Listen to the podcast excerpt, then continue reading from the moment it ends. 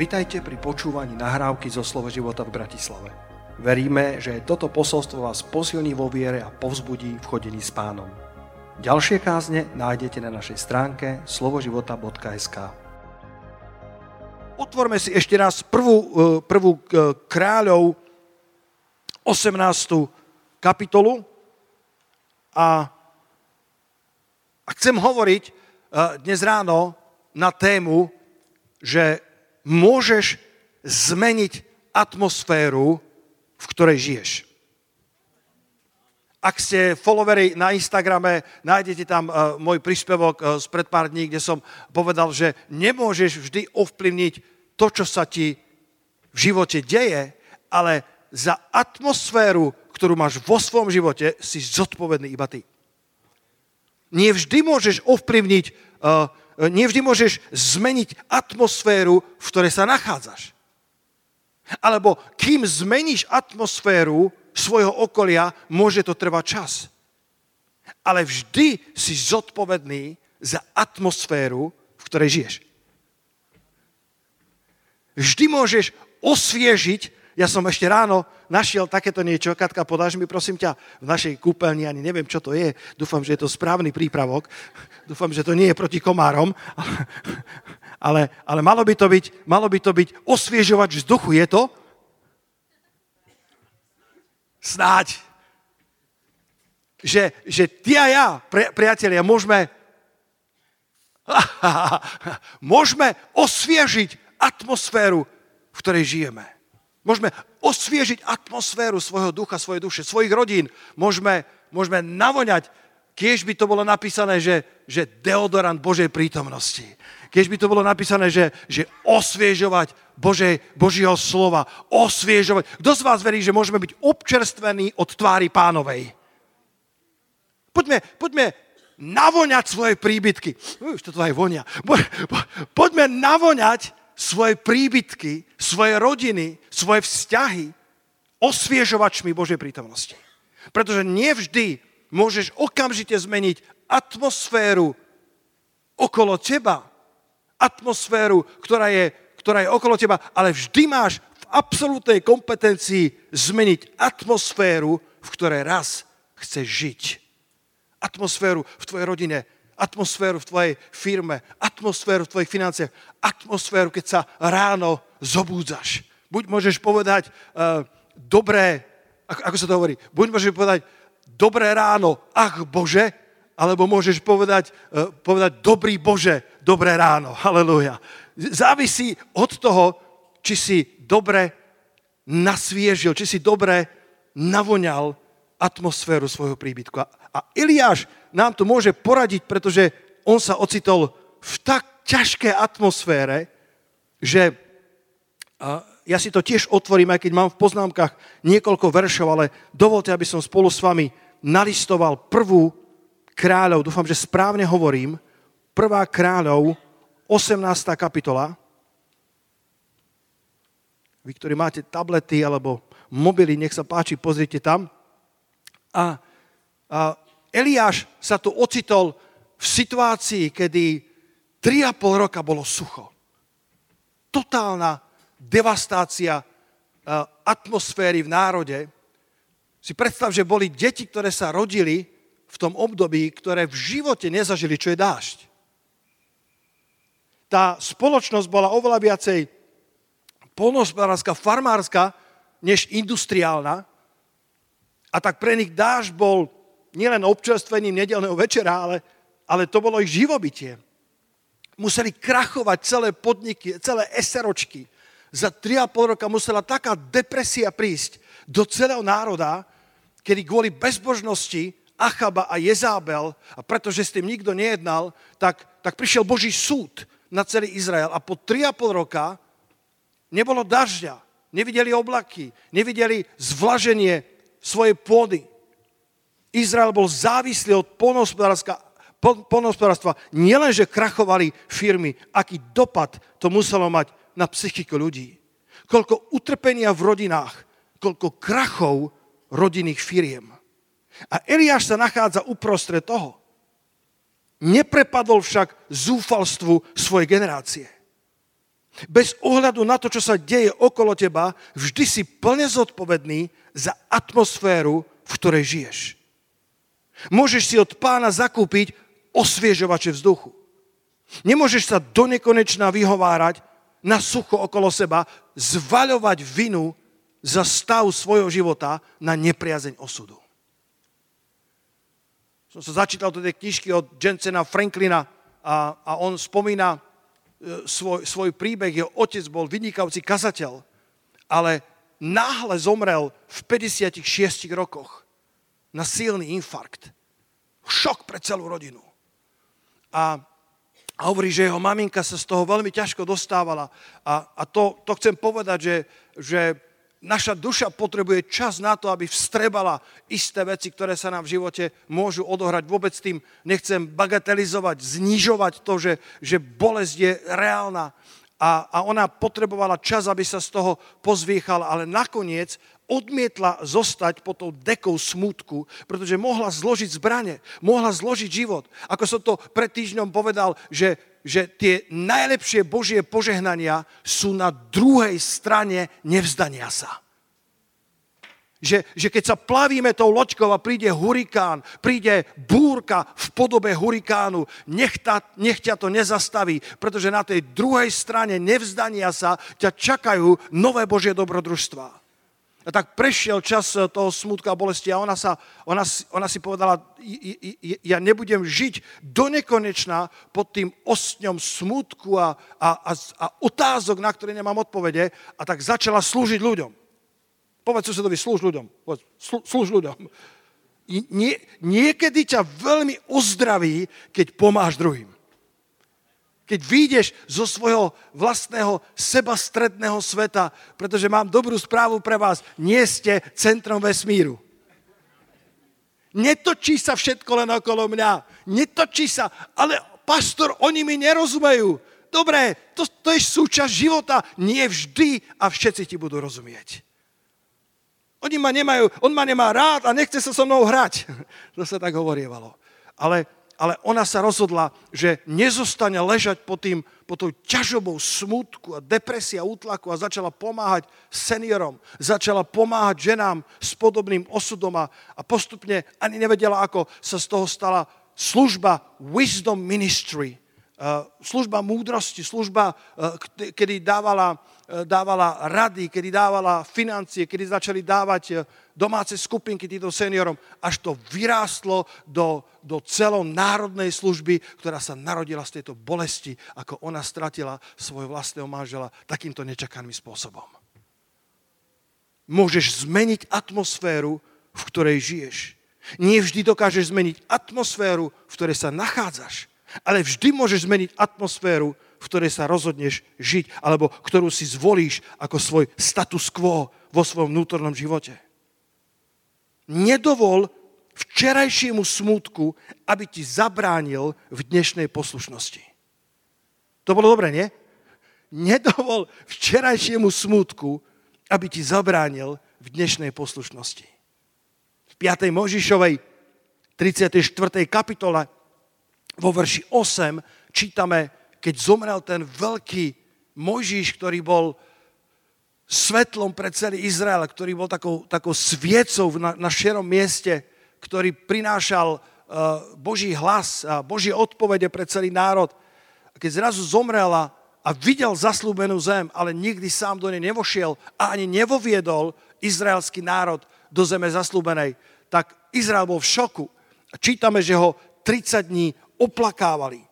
Tak, taký bol zvyk v Izraeli. A o to viacej, že Mojžiš, jeho odkaz jeho životný príbeh si zaslúžil, aby ľudia prejavili súcit a empatiu a 30 dní ho oplakávali, pretože im zomrel veľký líder.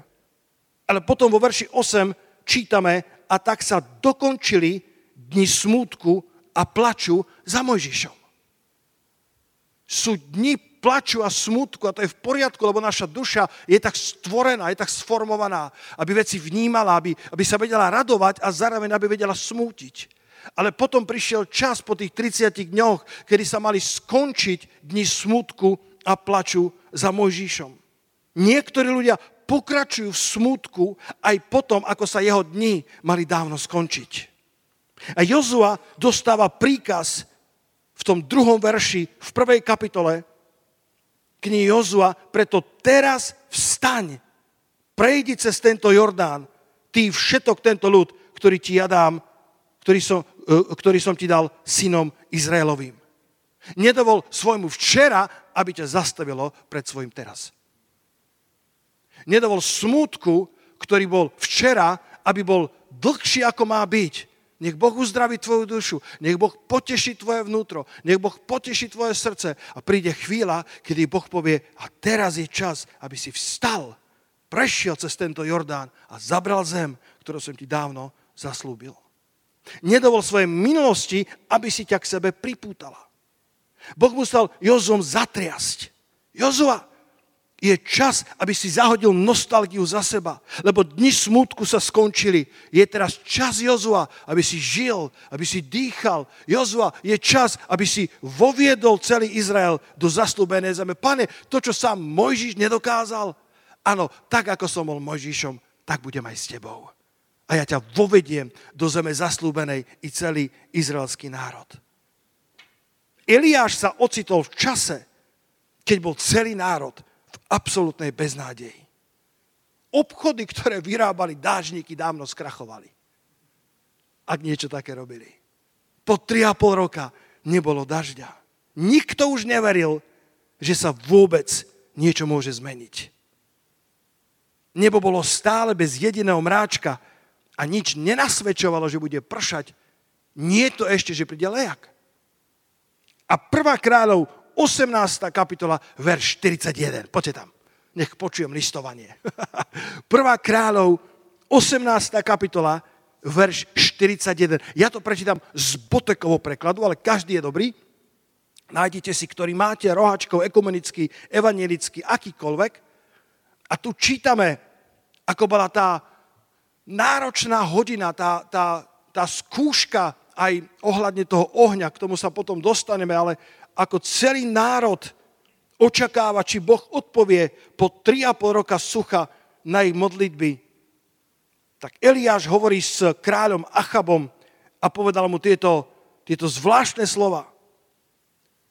Potom Eliáš povedal Achabovi, choď hore, jedz a pi, lebo počujem húko dažďa. Rohačko preklad hovorí, blíži sa hukot veľkého dažďa. Ale celé nebo bolo bez mráčka.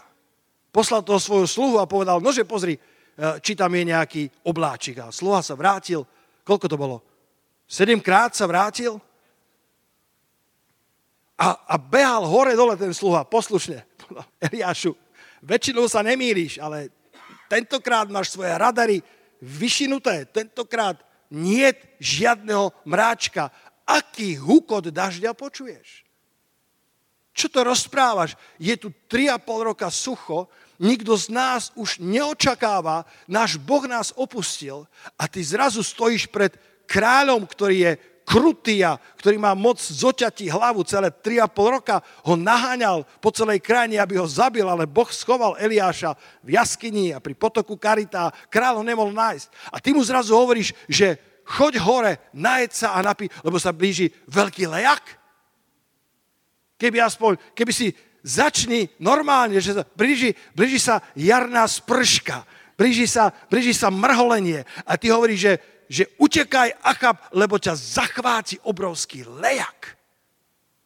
A po sedemkrát behal hore dole na temeno vrchu Karmel, pozerá, pozerá Eliášu, žiadny obláčik tam nie je. Pozerám, ako sa len dá, nič tam nie je, až sa nakoniec vracia a hovorí, dobre Eliáš, na 8 krát vidím tam, alebo na 7, neviem presne, vidím tam obláčik ako dlaň, ale čože je to, čože je to, či je to dostatočné, aby z toho pršal ten veľký lejak, ktorý nám tu prorokuješ? Koľký z vás viete, že potom prišiel obrovský lejak na celú krajinu? Koľký z vás viete, že Boh má vždycky pravdu do každej situácie? Božie slovo má vždycky pravdu. Božie slovo má vždycky väčší, väčšiu ťaž, väčšiu autoritu ako akákoľvek situácia, v ktorej sa nachádzame. Eliáš akoby žil v inom svete. Vo svete naokolo neho bola beznádej. V Eliášovom svete existovalo riešenie. Vonku bolo dlhodobé sucho. Eliáš sa vo svojom vnútri počul hukot dažďa. A moja otázka je, v akom stave je tvoj vnútorný človek? Čo počuje tvoj duch? Keď sme mali uh, uh, ranejky uh, pre mužov, tak sme sa zdieľali s bratmi z verša Júda 20. Skúste pozrieť. To, povieš si, pastor, existuje kniha Júda? existuje. Má len jednu kapitolu. Má len jednu kapitolu, preto hovorím Júda 20. Lebo nemá kapitoly, je to len jedna kapitola, verš 20. Júda, verš 20 tu hovorí, ale vy milovaní, budujúca na svojej presvetej viere, modliať sa v duchu svetom. Modlitevný život buduje naše vnútro. V akom stave je tvoj vnútorný človek? Ako si to Martin povedal, znova si nahliadol duchovne do mojich poznámok, že, že vlastne to, čo potrebuješ v týchto časoch, je na prvom mieste budovať svojho vnútorného človeka. Budovať sa na presvetej viere, modliať sa vo Svetom duchu. A ja si myslím, a tak som to aj vysvetlil bratom, že to je modlitba aj v nových jazykoch. Modliať sa vo Svetom duchu.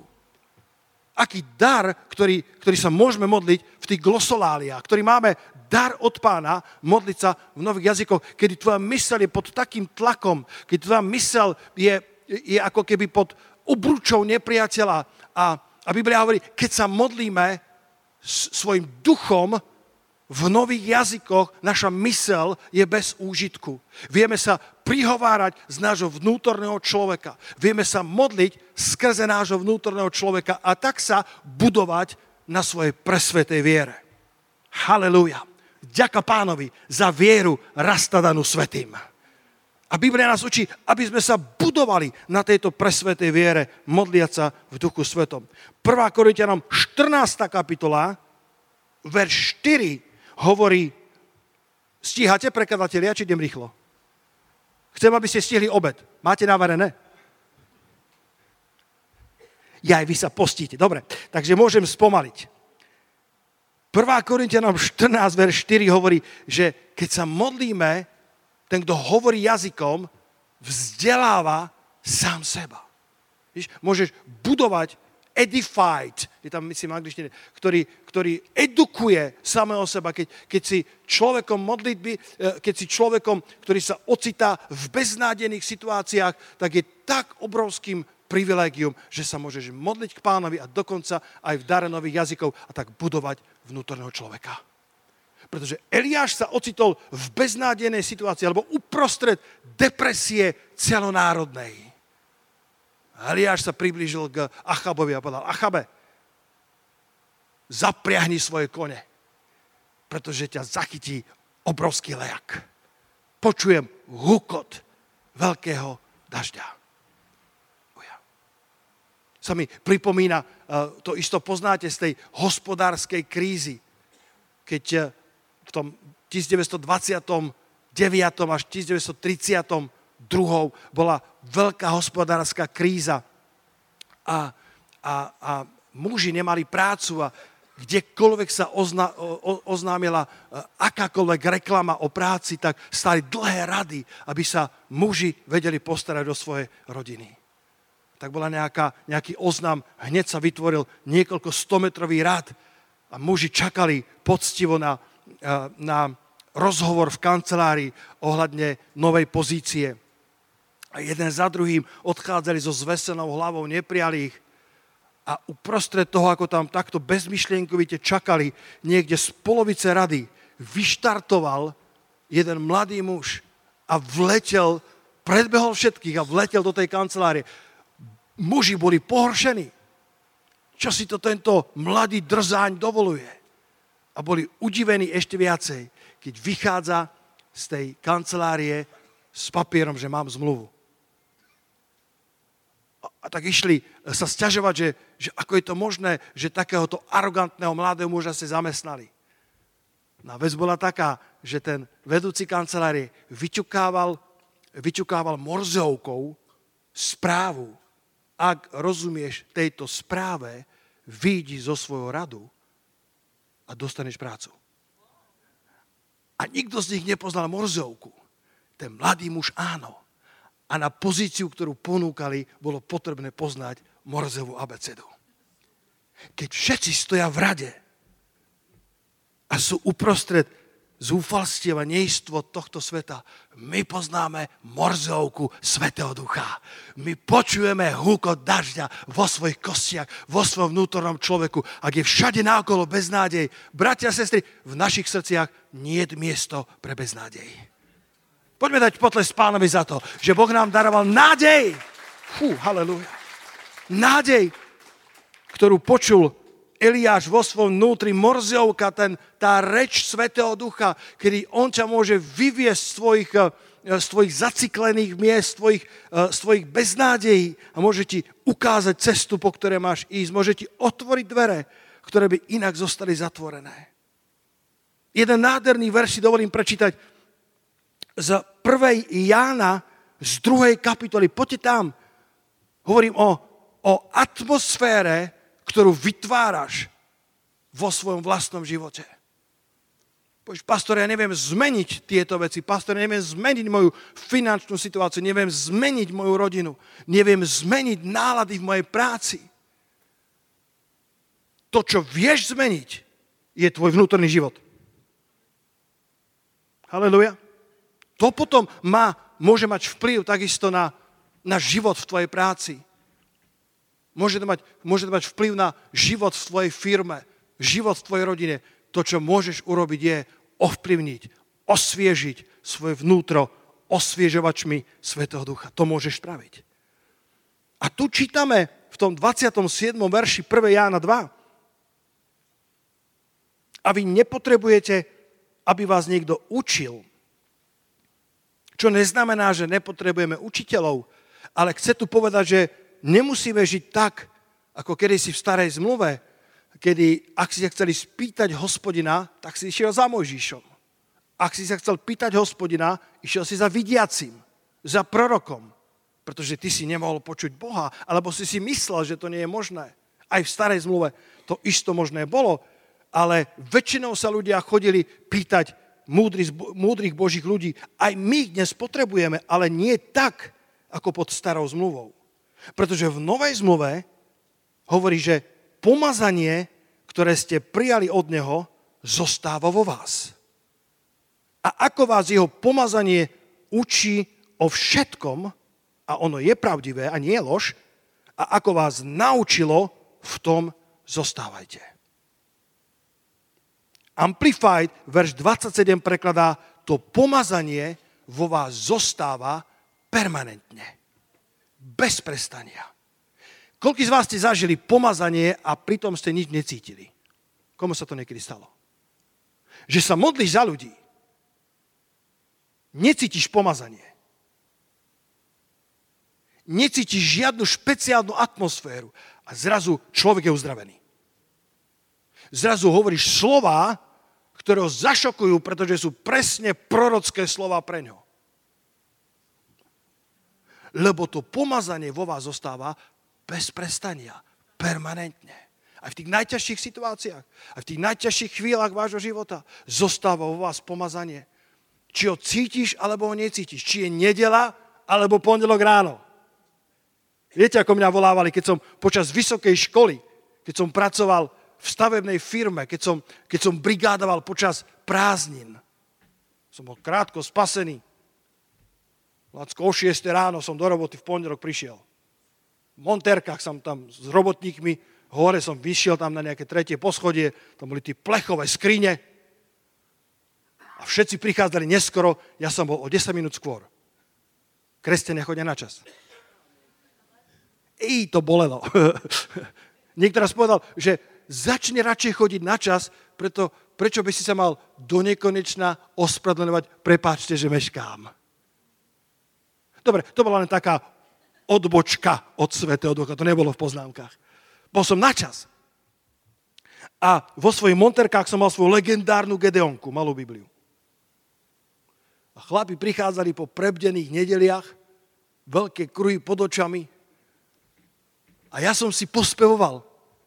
Ja som chválil pána, aby som prevoňal atmosféru prezliekárne mojich spolupracovníkov. A oni hovoria, počúvaj Peter, ty si čo za človeka? I pondelok ráno, 6 hodín, si chrávajú vonku a ty si tu pospevuješ.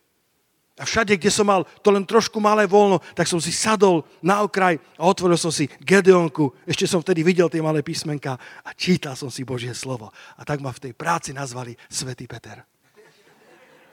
A inak mi nepovedali, po tri týždne, čo som robil, a Svetý Peter ide.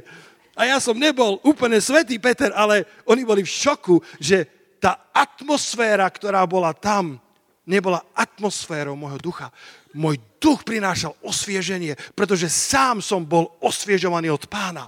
Nesnažím sa byť len pozitívny človek. To, po, ja som asi pozitívny človek od, od, od narodenia, mám nejaké pozitívne vlastnosti, ale koľky veríte, že aj tento pozitívny človek zažíva tlaky života? To nemá nič spoločné s pozitívnym nastavením. To má veľa spoločné s tým, že žijem s pozitívnym Bohom. Že žijem s Bohom, ktorý je plný nádeje. Že žijem s Bohom, ktorý ma potešuje, aby som ja potom išiel k ľuďom, ktorí potrebujú akékoľvek potešenie. Halelúja. Takže môžete ma volať Svetý Peter. Ale ty si Svetý Otko, Svetá Lúbka, Svetý Ondre, Svetá Ivonka. My všetci sme povolaní, aby sme osviežovali najprv svoje vnútro a potom odtiaľ išli, aby sme osviežovali všetkých okolo nás. A keď sme sami súžení, akýmkoľvek súžením, prinášame ho k pánovi, ktorý nás potešuje, aby sme potom my prichádzali k druhým, ktorí sú tiež v súženiach a potešovali ich, pretože niekedy prejdeš tak ako tá pani Franklinová vlastnou bolesťou a keď ňou prejdeš dobre, zrazu sa v tvojom vnútri narodia dary, narodí súcit, narodí pomazanie, ktoré by si bez tých údolí nikdy nemal. Mnoho evangelistov, eh, poznám evangelistu, ktorý bol pomazaný zvlášť uzdravať ľudí s tuberkulózou. Drvivá väčšina z tých, ktorí mali tuberkulózu, boli na jeho modlitbu uzdravení, lebo sám bol uzdravený z tuberkulózy. Netvrdím, že to tak musí byť, ale rozumiete, že niečo, čím prejdeš, ti dá výbavu k tomu, aby si mohol pomáhať ľuďom, ktorí prechádzajú podobným ako ty. Je čas plaču, je čas bolesti a smutku, ale keď sa dokončia tie časy bolesti a smutku, prichádza tvoje teraz. A Boh ťa učí, že to pomazanie permanentne ostáva vo vás. Jeden teológ to učí takto, hovorí, že by sme nemali byť krvácajúcimi uzdraviteľmi, ale mali by sme byť zjazvenými uzdraviteľmi. Ak tvoja rana krváca, ťažko uzdravíš druhých. Ale ak si, pri, ak si prešiel svojimi vlastnými ranami a pán uzdravil tvoje srdce, stávaš sa zjazveným uzdraviteľom. Ja rozumiem hriešnikom, lebo kedy si som bol hriešnik. Ja mám tak rád, ja mám, ja mám rád mojich kamarátov z vysokej školy, ja mám rád mojich kamarátov zo strednej školy, ktorí, ktorí si stále škrabú za uchom, ako sa z tohto chlapa mohol stať farár. A ja im rozumiem. Hovorí, chlapci, ja som bol tam, kde ste vy. A dnes viem, ako sa odtiaľ dostať sem. A oni, oni, oni čítajú ten rešpekt, oni čítajú tú autoritu mojich slov, pretože vedia, že som jedného dňa bol tam, kde sú oni. A dnes cítia, že som niekde inde môžeš sa stať zjazveným uzdraviteľom. Aj to by nebol zlý názov kázne. Stane sa zjazveným uzdraviteľom. Keď si prešiel dobre svojou bolesťou a Boh ti uzdravil tvoju bolesť, ostane jazva, ale už viac nekrvácaš. To pomazanie v nás zostáva permanentne. Niekedy ho necítiš, ale aj vtedy, keď ho necítiš vôbec, je stále tam. A to pomazanie nás učí o všetkom. Rozvíjaj svoj život s Bohom. Plň sa Jeho slovom. A teraz ma počúvate, koľko z vás je pripravený na, na druhú bombu dnešného rána? Jedna bomba bola o tom, že treba chodiť na čas.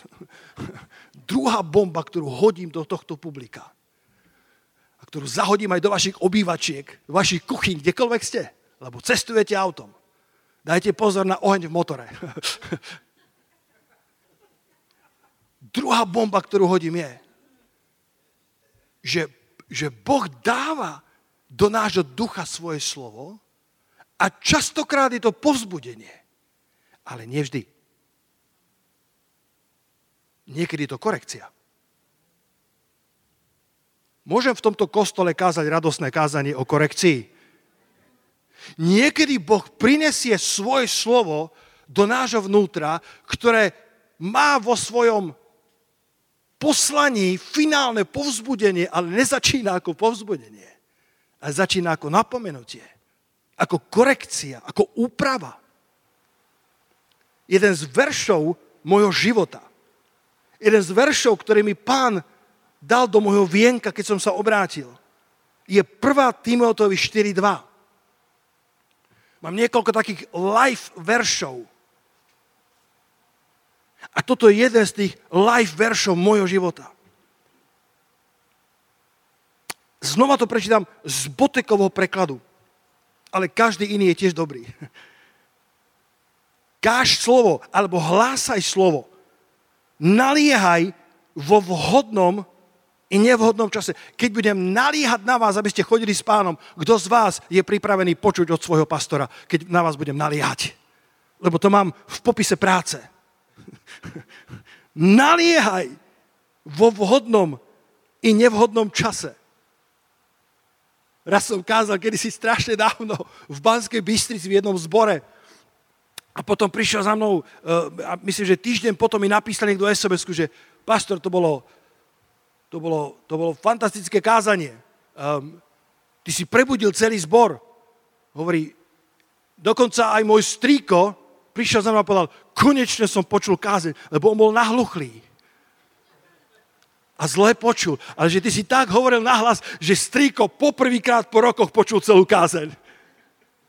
Že u mňa nájdeš toto naliehanie, túto urgenciu, túto intenzitu, pretože je v popise mojej práce. Verím, že za tým naliehaním a urgenciou budeš počuť zlomené srdce že za tým naliehaním, aby ste slúžili pánovi, nebudeš cítiť zákonníctvo, legalizmus, ale že budeš počuť srdce, ktoré rovnako zápasí, tak ako aj tvoje. A predsa nalieham v pravý i nepravý čas, vo vhodný, nevhodný čas. A tu ten ďalší popis práce je napomínaj, karhaj a povzbudzuj. Nielen povzbudzuj, ale aj napomínaj a karhaj so všetkou trpezlivosťou a múdrosťou. Nie je to vždy len pozbudenie, niekedy je to napomenutie, korekcia, zvlášť v týchto posledných časoch. Lebo verš 3 a 4 pokračuje, lebo príde čas, kedy ľudia neznesú zdravé učenie, ale si nazháňajú učiteľov podľa svojich chúčok. Sú iné preklady, ktoré hovoria, že budú mať svrablavé uši dobrý pastor by mal prinášať nielen to, čo chcete počuť, ale aj to, čo potrebujete počuť.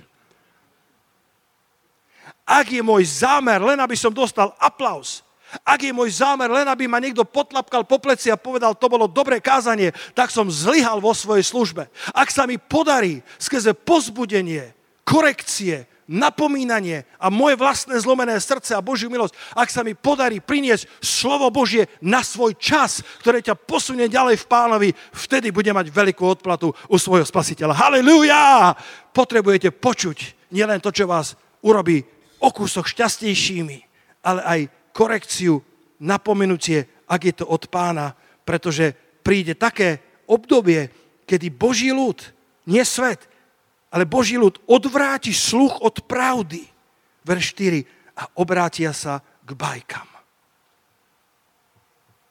Nech v našom strede, bratia a sestry, je vždy srdce, ktoré chce počuť pravdu. Pravdu v láske, ktorá nás v skutočnosti premieňa. Niekedy Boh, komu sa to niekedy stalo? Mne mnohokrát, kedy malým, jemným, tichým hlasom mi Svetý Duch hovorí, tento film nepozeraj kedy mi Svetý Duch hovorí malým, jemným, tichým hlasom, tento vzťah opustí. Túto SMS-ku vymaš. Túto správu neposielaj. Povieš, to je jedno, čo pošlem. To vôbec nie je jedno, čo pošleš. To vôbec nie je jedno, čo povieš, lebo slova sú ako tie dýky. Slova bodajú. Slova sa pamätajú 10 ročia. Vo svojej knižke 5 k víťazstvu to spomínam. Bol ten, bol ten otec, ktorý chcel naučiť svojho, svojho syna, aby nehovoril, nehovoril vulgárne, aby nehovoril slova, ktoré urážajú. A tak si dali takú dohodu, neviem už presne, že mu niečo kúpi, pokiaľ to dodrží. A, a za každé slovo, e, ktoré povie vulgárne, nesprávne, tak, tak zabodnú dýkou dieru do dreveného plota. Zabudnú tú dýku. A kedykoľvek vydrží jeden deň bez vulgárneho slova, tak vyberú tú dýku von. A, a ten syn sa snažil a prešli tri mesiace a konečne všetky dýky boli povyťahované. Hovorí, ocko, pozri sa. Už, už žijem lepšie, už nehovorím tak, tak, tak nepekne ako predtým. A otec hovorí, syn môj, veľmi si vážim, že si to takto urobil, ale nože sa pozrie na, na ten plot, koľko dier sme tu zanechali. Môžete mi zamávať, kto rozumel tomu príbehu, že slova majú moc. Slova sú kontajner, ktoré nesú moc, obsah. A preto nás písmo učí, aby sme, aby sme považovali svojho blížneho za vyššieho od seba aby sme boli prívetiví ku všetkým ľuďom, lebo Pán je blízko.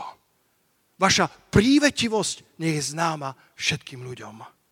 Nie len vaše dary, nie len vaše glosolálie, alebo xenolálie. Ak nevieš, čo to je, treba študovať teológiu.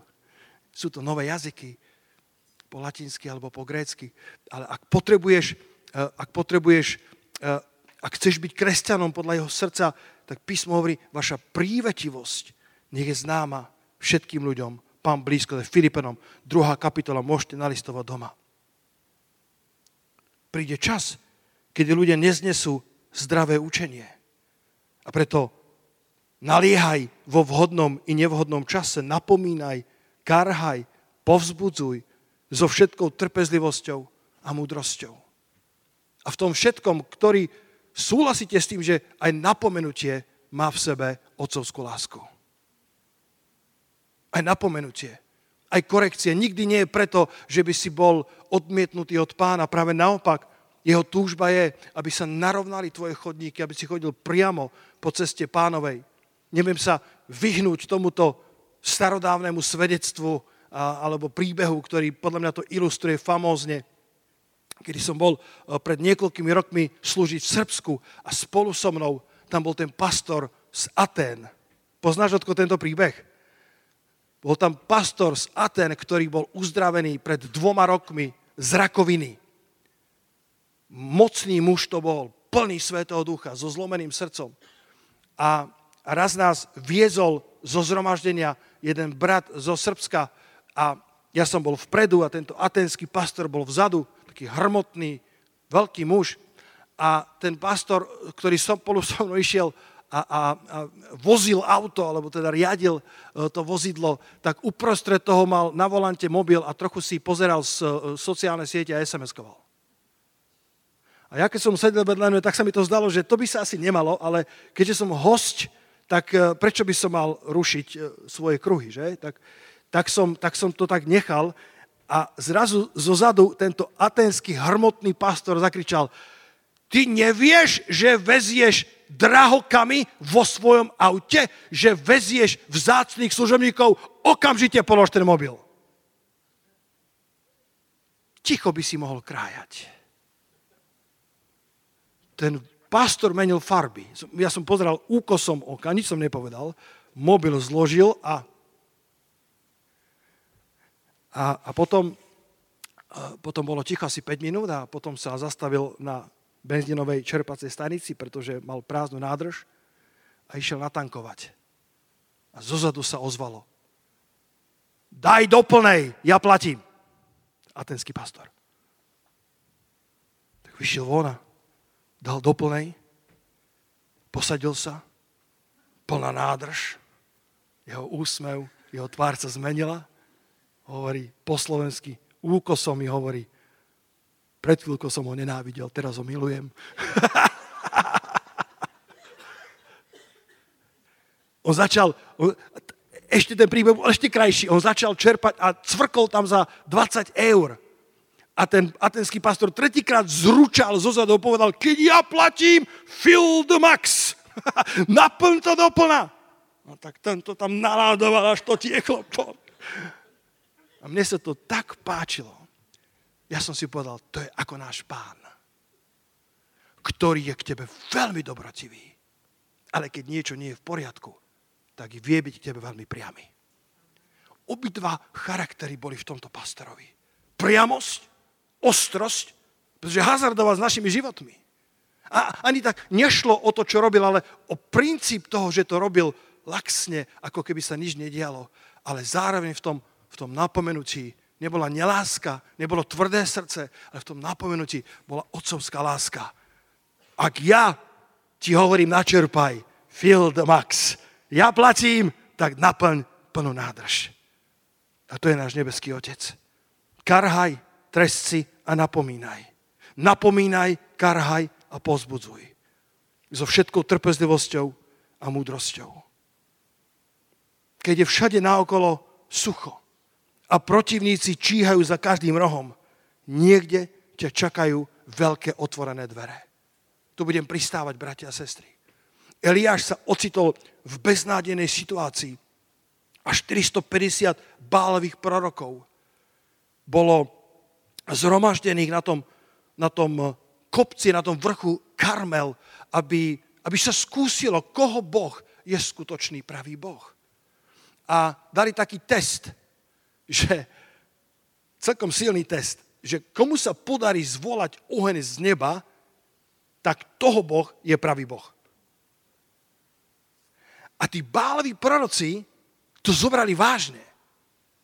A všetkých 450, koľko ich bolo, tak sa začali bodať, začali sa rezať rituálne, pretože fakt očakávali, že sa im to podarí. Pretože aj diabol má svoju moc. A, a oni začali zvolávať od skoro rána do, do pozdného večera svojho bála, aby zoslal oheň z neba. A pozri sa na jeden z najvtipnejších veršov Biblie. Prvá kráľov, 18. kapitola, tu budem pristávať.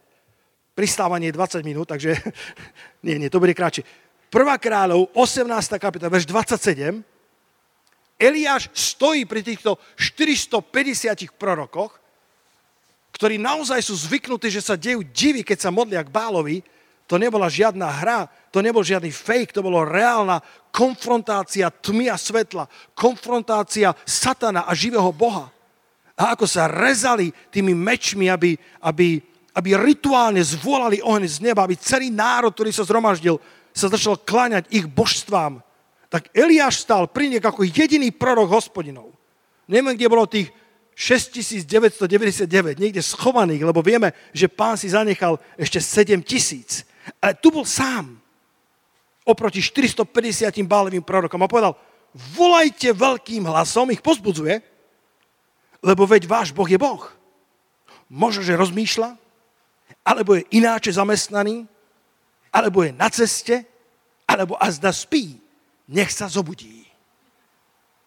Správny preklad, ktorý sa nikto neodvážil sem dať, je, že možno išiel na toaletu originále Eliáš tam stojí a hovorí, možno si odskočil, volajte hlasnejšie.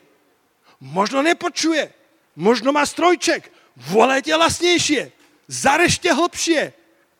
A pozor, týchto 450 proroci, to nebola žiadna druhá liga, to boli ľudia, ktorí poznali satanovú moc. A naozaj očakávali, že sa im podarí oheň z neba zvolať, aby sa celý národ obrátil k ich božstvám. Eliáš tam bol od rána do večera, pozbudzoval ich, poďte chlapci, poďte, krište viac, spievajte viac. A nebolo slichu, nebolo sily, nebolo vetra, nebolo ohňa, nebolo ničoho. A potom prichádza Eliáš, opraví oltár hospodinov, aké je dôležité, aby bol opravený oltár hospodinov. zobral 12 kameňov, ktoré boli rozhádzané a opravil oltár. Oheň Boží nezostúpi len tak kdekoľvek. Oheň Boží zostúpi na opravený oltár hospodinov. Opravený oltár našich srdc. Opravený oltár Božej církvy. Tam zostupuje Boží oheň. A potom, a potom Eliáš zavolal na svojho Boha a povedal, Bože, Jehova, skutočný hospodine, jeho meno Eliáš sa prekladá ako hospodin je, je Boh. Jeho prorocké poslanie bolo dokázať ľuďom, že hospodin je naozaj Boh. Povedal, prečo krývete na obe nohy? Prečo krývate jednou nohou v kráľovstve svetla a jednou nohou v kráľovstve temnoty? Ak je Boh naozaj Boh, ak je hospodin naozaj Boh, slúžte mu celým srdcom. Verš 30 6, nech to máme presne, ako je to zapísané v tejto svetej knihe. A stalo sa o čase, keď sa obetuje obetný dar večerný, že pristúpil prorok Eliáš a riekol, hospodine, Bože Abrahamov, Izákov a Izraelov, nech sa dnes pozná, že si to ty, Boh Izraelovi a ja, že som tvoj služobník a že všetko toto som učinil tvojim slovom. Vyslíš ma, hospodine. Vyslíš ma, aby poznal tento ľud, že ty, hospodine, si Boh, že si to ty, ktorý si obrátil jeho srdce naspäť. Vtedy padol oheň hospodinov, strávil zápalnú obeď, i drevo, i kamene, i prach, i vodu, ktorá bola v jarku, zlízal. A keď to uvidel všetok ľud, padli všetci na svú tvár a povedali, hospodin je Boh, hospodin je Boh. Prišlo celonárodné prebudenie. Poďme dať potles pánovi za to. Halelúja. Nech Boh dá na Slovensku, aby ľudia padli na svoju tvár a povedali, hospodin je naozaj Boh. Postavme sa, milovaní. Ešte poviem pár myšlienok, ako stojíme. Poď vlasto, prosím, na pódium. Eliáš tam stál a ja som presvedčený, že jeho prítomnosť bránila moci nepriateľa. Ja som presvedčený, že že to pomazanie, ktoré bolo v Eliášovi, keď tam stál, tak zabraňovala nepriateľovi, aby robil čokoľvek sa mu zachcel, lebo to pomazanie zostáva permanentne v nás. Ukáž ten obrázok, uh, uh, Luky, už keď som ho dal, už keď som ho pripravil, som nevedel, či ho použijem, ale existuje takáto ryba, morská ryba, ktorá sa po latinsky povie Pardochirus marmoratus volajú, že Mojžišova peta. Moses Soul. S-O-L-E po anglicky. A je v Červenom mori. Možno je nazvaná podľa toho, že symbolizuje ako Mojžiš prešiel suchou nohou po dne Červeného mora. A volajú, že repelent Červeného mora.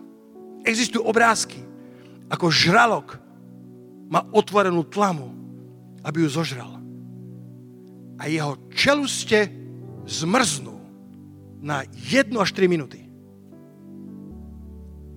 Mal by byť potravou pre žralokov ako nič. To malá ryba, tak ako ju vidíte, to malá ryba, ale má špeciálne toxíny, ktoré vysiela. Myslím, že sa volá paradoxín. Ten toxín, ktorý vysiela. A keď ho vyšle, tak dokáže zmraziť čeluste žraloka bratia a sestry, u nás, v našom vnútri, je pomazanie Svetého Ducha, ktoré zmrazuje čeluste nepriateľa. Keď otvorí svoje čeluste, keď urobí svoje najlepšie plány proti nám, ty si pamätaj na veky vekov 1. Jána 2, 27. To pomazanie vás vyučuje o všetkom a zostáva vo vás permanentne. To pomazanie vám pomôže rozlíšiť dobre od zlého. To pomazanie vás bude viesť uprostred sucha tohto sveta, tak ako Eliáš, keď všade naokolo počuli beznádej, Eliáš počul huko dažďa. Eliáš počul Božiu odpoveď. Keď všade naokolo bolo, nedá sa, už to, už to nezvládneme. Eliáš počul vo svojom vnútri, že Boh má riešenie. Boh má dážď, Boh má lejak, Boh má odplatu, Boh má porážku bálových prorokov a Boh má víťazstvo pre Boží ľud.